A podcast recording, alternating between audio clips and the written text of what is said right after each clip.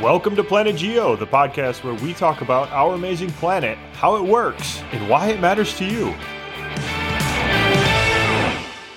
Hey Jesse, how you doing today? Chris, I'm doing great. How about you? Ah, I'm doing awesome. I'm ready to roll today. But before we begin, let's do some introductions. You are Dr. Jesse Reimink, one of my former students at Hudsonville and now a professor of geoscience at Penn State University. Yeah, that's right. And you are Chris Bolhuis. You are a high school teacher extraordinaire from the great state of Michigan. And uh, you've been teaching for a long time now 80 years probably teaching high school kids something like that no at least since yeah, i was in high like school that. which is a bit longer ago than i'd like to admit and this is planet geo a podcast where we talk about how cool our planet is how important the geosciences are to everybody's everyday lives Right on. I mean, we think it's important. This planet is the only one we have. And so the more we know about it, the better we are equipped to take care of it. That is right. So, what are we talking about today? I'm excited. I am too. Today, we're going to talk about recent earthquakes that have occurred just north of New Zealand. And these were big earthquakes, they made headlines. And so we thought this was like a, an appropriate thing because it's going on right now.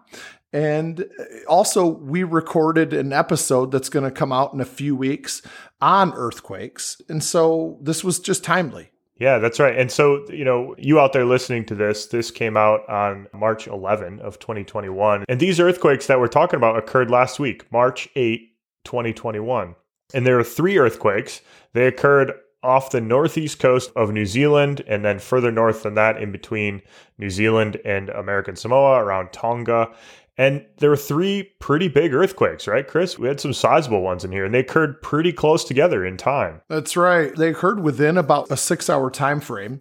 So the first one that happened was a 7.3 on the Richter scale, and that's a that's considered to be a major earthquake. Now, this 7.3 that happened, though, that's about 900 kilometers south of where these other big earthquakes happened. So it's believed, we think, you know, it's still recent, so we're still learning, but it's not related to the other major earthquakes that happened just within a short period of time after that. Yeah, that's right. And so the other two, the second earthquake was a magnitude 7.4, so slightly bigger. And that occurred, as you said, Chris, about 900 kilometers northeast of the North Island of New Zealand.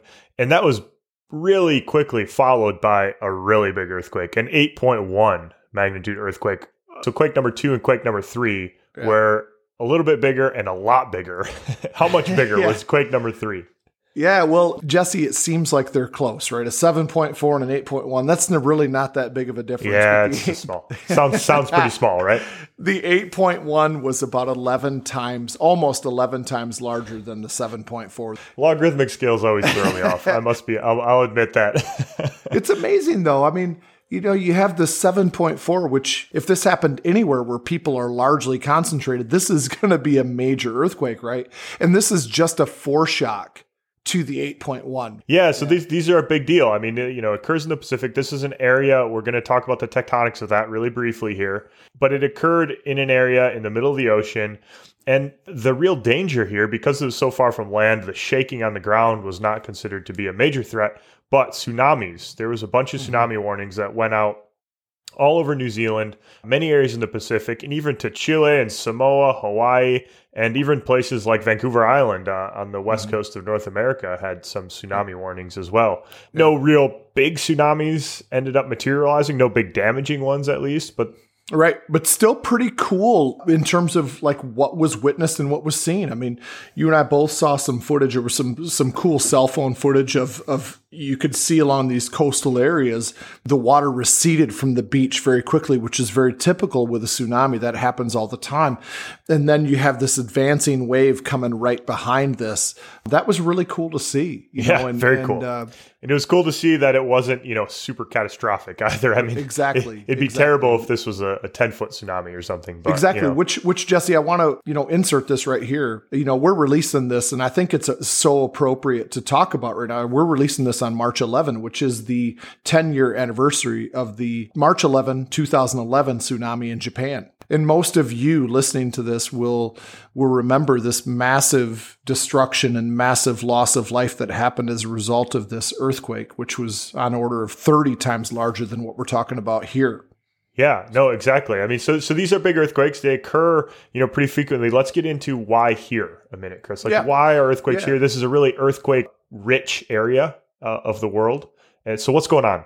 What we have here is what's called a convergent boundary, where two plates are converging on each other. And if you recall back to the plate tectonics episode, both of these plates are oceanic. And so both of them are, are rather thin, they're dense, but they're converging, they're colliding on a, on a kind of a head on collision. And so we have one of these plates, the denser of the two that is converging, is subducting below uh, the other plate. Yeah, and so subducting, real quick, subducting, that that's the Pacific plate, which is to the east of this convergent boundary. That's the denser one. And subducting, this is just basically diving down into the earth beneath the other one. And so it's kind of diving down. The other one's the overriding plate, which is the Australian plate in this instance, is overriding it, is kind of hanging out on top. So the Pacific plate is subducting or diving down beneath the Australian plate here. Correct. As this plate subducts or dives down below, the rock is locked in. And so it's still diving, but it's not slipping. And so what you have then are the rocks are bending each other. And so this overriding plate is being bent down and dragged into the subduction zone, creating this deep trench. And what happened then on March 8, this 8.1 earthquake, is the force of the subduction overcame the strength of the rocks and they suddenly slipped. The, the analogy I always kind of think of is if you have, you know, you got like a, a nut that you're putting on a bolt or something like that, and it's rusted and it's stuck there, right? You really need to put a lot of force on that to break that bolt off, and then it'll kind of unwind really easily. But when you're leaning on that thing a lot, you can sometimes put a lot of weight on your little wrench before that thing breaks. And when it breaks, it breaks pretty big. Like you, you know, you lose it pretty quickly. That's it's kind of stuck. These are rocks that are bound together. And then all of a sudden they break, and that's the earthquake, and that's the movement that's going on here. Yeah, I got to give you credit, Jesse. That was a really good analogy, and I'm absolutely shocked that you came up with that analogy. Most I of my analogies like, are terrible, what- but that one, that one wasn't. what the hell bad, just it? happened there? You came up with a really good and actually, a good teaching moment. Right, did that just come off the top of your head right there? yeah, yeah, Honestly. yeah. No, I was, Did I, it uh, really? You just yeah. came up with that right now? That could be in a textbook. Chris. You know, I sometimes shock myself too. To be honest, Well, you should So- because that's not typical Jesse Reimink right there. That's true. I'm putting it in my in my journal. Chris gave me a compliment for the first time in all year. It's a backhanded compliment That's because right, I'm really right. shocked that you came up with a good analogy. So I wouldn't get too excited. Ah, but that's good good. I like it, and Okay. that's true. Um, so and, so um, these plates are stuck and and then all of a sudden they break right and so the, the rocks are moving this is rock breaking this is like a catastrophic event and this is what causes the earthquake but this is like a sizable area that moved right there's a lot of movement i was shocked by this, Yeah, this know kind it of is shocking. So it's estimated that the amount of slip was up to 30 feet. That's a lot of movement. that's 30 feet of like one rock moving past the other rock right that that yeah, okay in in an instant in time, right? This is fast. This is violent, right? Also, though, Jesse, the size of the fault that actually broke. This fault is much larger than what actually broke. This is just a small section that broke, but this small section is what 175 kilometers long yeah it's crazy and 75 kilometers wide. I mean, that's insane. So that measurement, you know, long by wide, that kind of is hard to picture when you're thinking of a fault in a rock breaking. Like how, how does that how do we think about that of like a an area measurement that's breaking or that's yeah. So if you take a if you take a fault that's two thousand miles or or two, it doesn't matter two thousand kilometers long, okay, we're saying that 175 miles of that section broke, but then the width part, Jesse. What about the 75 miles wide? What's that? Yeah, so that's we have to think of this not just in two dimensions, like we're looking at a map, looking down on a map, but we have to think in three dimensions because there's this plate that's diving down into the crust. So think of it like you put your palms together, like take your two palms and put them together, and you know, push them together, but push your your left hand forward and pull your right hand back, right, while you're pushing them together and putting friction there. So that's the the movement. You're moving your hand forward 30 feet, let's say, and we're talking about the area of your hands that are in contact with each other that are moving past each other. So then the area measurement in this analogy, your hand would be 175 kilometers tall and 75 Mm-hmm. kilometers wide. That's the area of the the fault surface that is actually slipping or moving because this plate is going down into the earth in three dimensions. So it's actually a, a planar surface, not a line on a map. And that planar surface is 75 kilometers wide. Yeah, which is crazy. I was shocked by that statistic. That's uh, that's a pretty crazy one. So there's a lot of movement, uh, a really big event, uh, obviously with the amount of of uh, of with the amount of energy that was released here, and uh, you know created some concern for tsunamis kind of around the Pacific.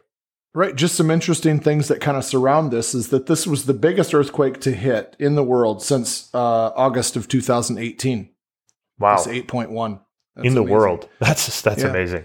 and uh, a lot of people got text messages and warning sirens were going off all over the place, warning people to get to higher ground. Can you imagine getting a text, get out of your house, go to higher ground? You know, that I find the technology around these earthquakes and earthquake detection, tsunami prediction, uh, it's so interesting. We, we got to get somebody on here who can teach us about these things because it is so cool where they're going with this sort of early warning technology. Amazing stuff.